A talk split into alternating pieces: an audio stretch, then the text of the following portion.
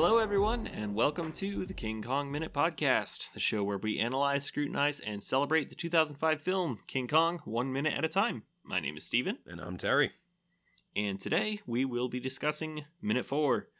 Minute 4, the fourth minute of the King Kong Minute Podcast, of this very, very, very long movie. Um, it starts with we have uh, some audience members half heartedly uh, applauding at the vaudeville show that they just saw, and it ends with uh, Anne and Manny talking possibly about to head out to dinner at the soup kitchen. So, Mm-hmm. yeah, some good stuff. Some more 1933 theater backstage stuff I have personal experience with. Yes. Oh, theater energy. If it ain't three o'clock at a three o'clock in the morning at a Denny's, I don't want it. Life is a high school on first night of its theater show, and I am an understaffed Denny's. Ooh, I relate to that so hard. right? Oh, Denny's. So, uh, if you haven't picked up, everyone, yeah, I was a theater nerd for a couple of years. It was only a few. I definitely uh, came out of it, but I was I was a theater nerd, and it was after high school. I wasn't even in high school. I was uh, this is 2016, 17, and 18. So, I didn't. I had the potential to be a theater nerd, but I never had the opportunity until college. yeah. So it was good stuff. So that's why when I see this stuff on this theater, it actually reminds me of the Maryland Theater, which Hmm. I uh, once performed on stage. So that was fun. Nice. You saw me in that one, right? yeah. No, you, okay. I rem- okay. I knew. I remembered your mom did because she sneaked a recording of me Uh huh. of me singing uh, Tin Man solo. Yeah, that's So, right. oh yeah, I was Tin Man and Wizard of Oz. So yeah, I had a video of that, even though we weren't supposed to. Uh-huh. I remembered she saw it. Couldn't remember you saw it. Mhm. All right, yeah. So let's you know talk about King Kong. The How reason about- you're here. How about that? Instead of- how about that? Uh, you know, Wizard of Oz also took place in the 30s, so you could you could draw a, a connection there, a segue. yes, and the behind the scenes of that was also a horror show. Yes, it was. Again, I do apologize if you can hear my dog. He's he's just in his kennel right now. He'll be okay. All right. Promise we're not abusing him. He's Mhm. just sad. So there is a fair amount to pick apart here. Um, we've arrived on the first episode in the first minute of the movie that actually has dialogue. Yay! Um, Dialogue. and again, we're seeing more of Anne's character being fleshed out. Um, you know, in connection to something that Manny will say to her in a later minute. Um, despite everything she's been through in her life, she does seem perpetually optimistic, maybe by Mhm. necessity. Like she, it seems she has no choice but to be optimistic if she's gotten this far, or if she's Mhm. survived this long. Yep, I love her character in this so much. Mhm. and it is it's not that it's not the 33 film Anne. It's a expounded upon 33 film Anne. She's got very similar characteristics. It's not a different character, and I think that's what I love about it is Naomi Watts really brings um more to the exact same character and does it her own way. But you Mhm. still feel like it's Anne Darrow from the 33 film. You still Mhm. get that Fay Wray vibe from her. oh yeah. So I respect her talent extremely in this Uh-huh. film. again, I mentioned theater energy, but just in all the dialogue, you know, you've got Manny. It's like practicing his sneezes, and it's like, like, oh, like wasn't that one funnier? Hilarious. As long as we're laughing, we'll be crying over the box office. it's hysterical, Manny. Mm-mm-mm-mm. Was that British? Yeah. I don't even know. Uh, thought uh, you said it passable. It was passable. um, again, even if we just look at the host of people in Mhm. this dressing room, um, you know, we've got young and old, we've got a British man in drag, and we've got just a younger African American guy in here. Um, Mhm. what I mentioned in a previous episode about New York always being just a constant microcosm of the world at large, and with Mhm. infinitely more diversity and range um, than any other area. I think theater in New York is just an intensification of that. Um, Oh, yeah. You have even more diverse numbers of people uh, and types of people from all walks of life, all uh, backgrounds, and all identifications. Um, and you know, it's just a great little slice of what made New York so vibrant and so unique.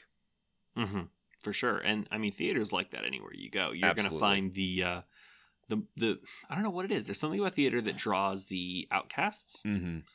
Um, it draws, uh, anyone, anyone with that kind of energy where they want to, um, express themselves, be someone Mm-hmm. either either be amplify who they are, be Mhm. more of who they are, or get to be someone they're not for a little bit because they don't want to be who Well, they are. I, for a I little think that's exactly it, and it's that freedom to make that choice. bit. Mhm.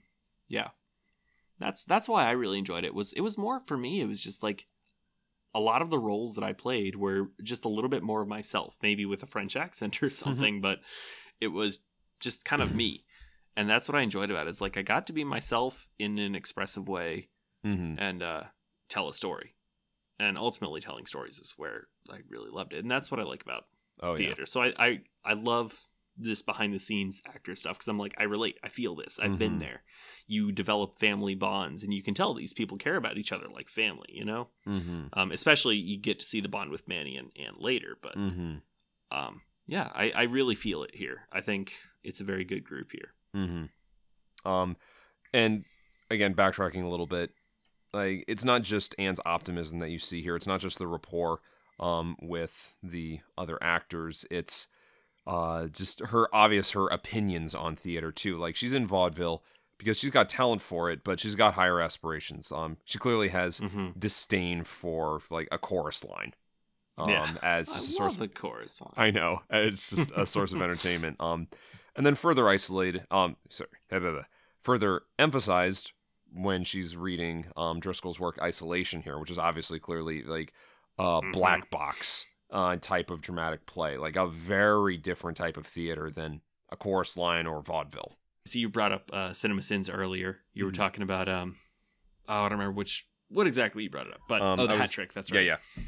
the hat trick. So uh, I want to bring up Cinema Sins here, where uh, the young guy I don't I don't know his name. Mm-hmm. Um, the one who picks up the play, he says, "What's this?" She says, "A play." Mm-hmm. And uh, I'm gonna give Cinema Sins credit for this one because either she either he doesn't know what a play is, and sh- or she thinks he doesn't know what a play is, and both of those are problems here. Yeah. Either way, you guys are both vaudeville actors. I somebody's not giving the other person enough credit. yeah. Um, and then of course, like you got to have that. It's it's a little forced. I'm going to give this dialogue a, a George Lucas rating here, Mm. but you know, dry skull. Like, know what? If you see the way that is spelled, you're not pronouncing that Y like that. You can Mhm. phonetically figure out this Driscoll. I'm just saying. Okay, but to be fair, a lot of times, especially with English, um, a flat vowel will be followed by two consonants, did. and for- I forgot that only, you were is English, uh, English one. major. Yeah, don't at me when it comes to language, buddy. um, this sort of short vowel um will often be followed by two consonants. Um, whereas oftentimes long vowels will be followed only by one, and so there is only one S following the I in Driscoll. So I mean, yeah, I guess you could try to assume that like a general familiarity with how names like that would sound or the way the name Driscoll would sound. But the thing is, English is so inconsistent. I'm going to give you the benefit of the doubt on this one. Yeah, you will. I have the degree in it. That's fair. That's fair. Um, so my next question for you: Do you know what the Federal Theater is? Because um, Anne says um, Jack Driscoll and whatever they said he's from the Federal Theater. So the name rings a bell, but I don't have any factoids right off the top of my head. Okay, so I, I looked it up because I was curious. What's Federal Theater? What does it mean? So it was a uh, government sponsored thing. It was only for a short period of time. Um, but here's the problem: the Federal Theater was founded in 1935. Whoops. Whoops again. You know, Titanic had a lot of this problems, Mhm. these problems too, which I find funny because I guess Kate Winslet was supposed to be the uh, Anne Darrow of the '90s version that Peter Jackson was putting together. Oh, that's too funny. But uh, so when you're talking about movies that have issues with uh, period pieces that don't realize their mistakes, I I find those the funniest. Mm-hmm. So yes, um, Um, but this movie 33, 35 is two years later, so there's no Mhm. Federal Theater. with that in mind, again, this could kind of call into question the whole snaf, the uh, anachronistic snafu of seeing the Empire State Building being constructed when that was completed in 31. This is supposed to be 33, but I think we Mhm. came up with a pretty good explanation of that previously. Um, but that, all that being said, this isn't the worst. Like, it's a few years off. There are, um, it's and you know, unless you're like us and would have followed up on it, um, then pretty sure for the vast majority of people, this would have just sailed right by. It's not like the truck driving in the background of Lord of the Rings. Oof. Or the bus in Ben Hur, or the bus and Benner. or the yeah. Starbucks in Game of Thrones. Oh, I forgot about that because I didn't actually watch that season. So there's that. No, that's fair. Um, you spare you spared yourself. That is what I've heard. That is what I've heard. Um, all right. So then, uh, the line "it always picks up." Mm-hmm. Does it? Does, Does it it though? Does it?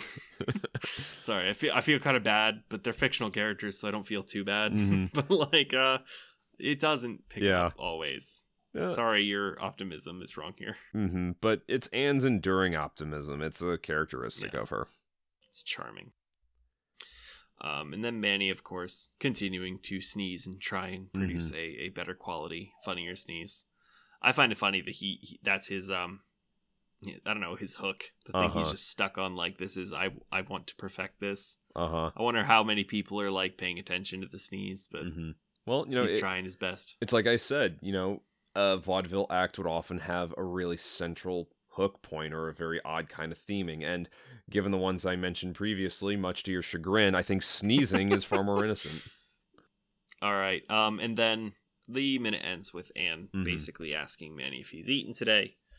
Uh, and Mm-hmm. he says, "Oh," and then the minute ends. Mhm. And we see her donning her rather iconic hat and coat. This is Oh yeah. now the look that really links her to the original look of the character with Fay Wray. Yep. Yep. Very, very, very, very similar, if not identical Mhm. outfit. Mm. Um, yeah. So we'll never find out, uh, at least until tomorrow, if Manny has eaten today. Oh, it's a mystery. It's a mystery. He's probably going to starve.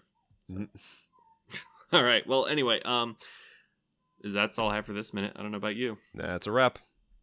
All right. So that is all we have for a minute number. Uh, oh my gosh, are we on minute four? We are We are. Holy Man, cow. it is flying by. plowing right through, almost through one week of forty. um. Well, anyway, let's not say it like that. Uh. Yeah. Thanks for listening. And I guess anything to plug. I can't think of anything to plug. I'm not important enough yet. Yet, he says.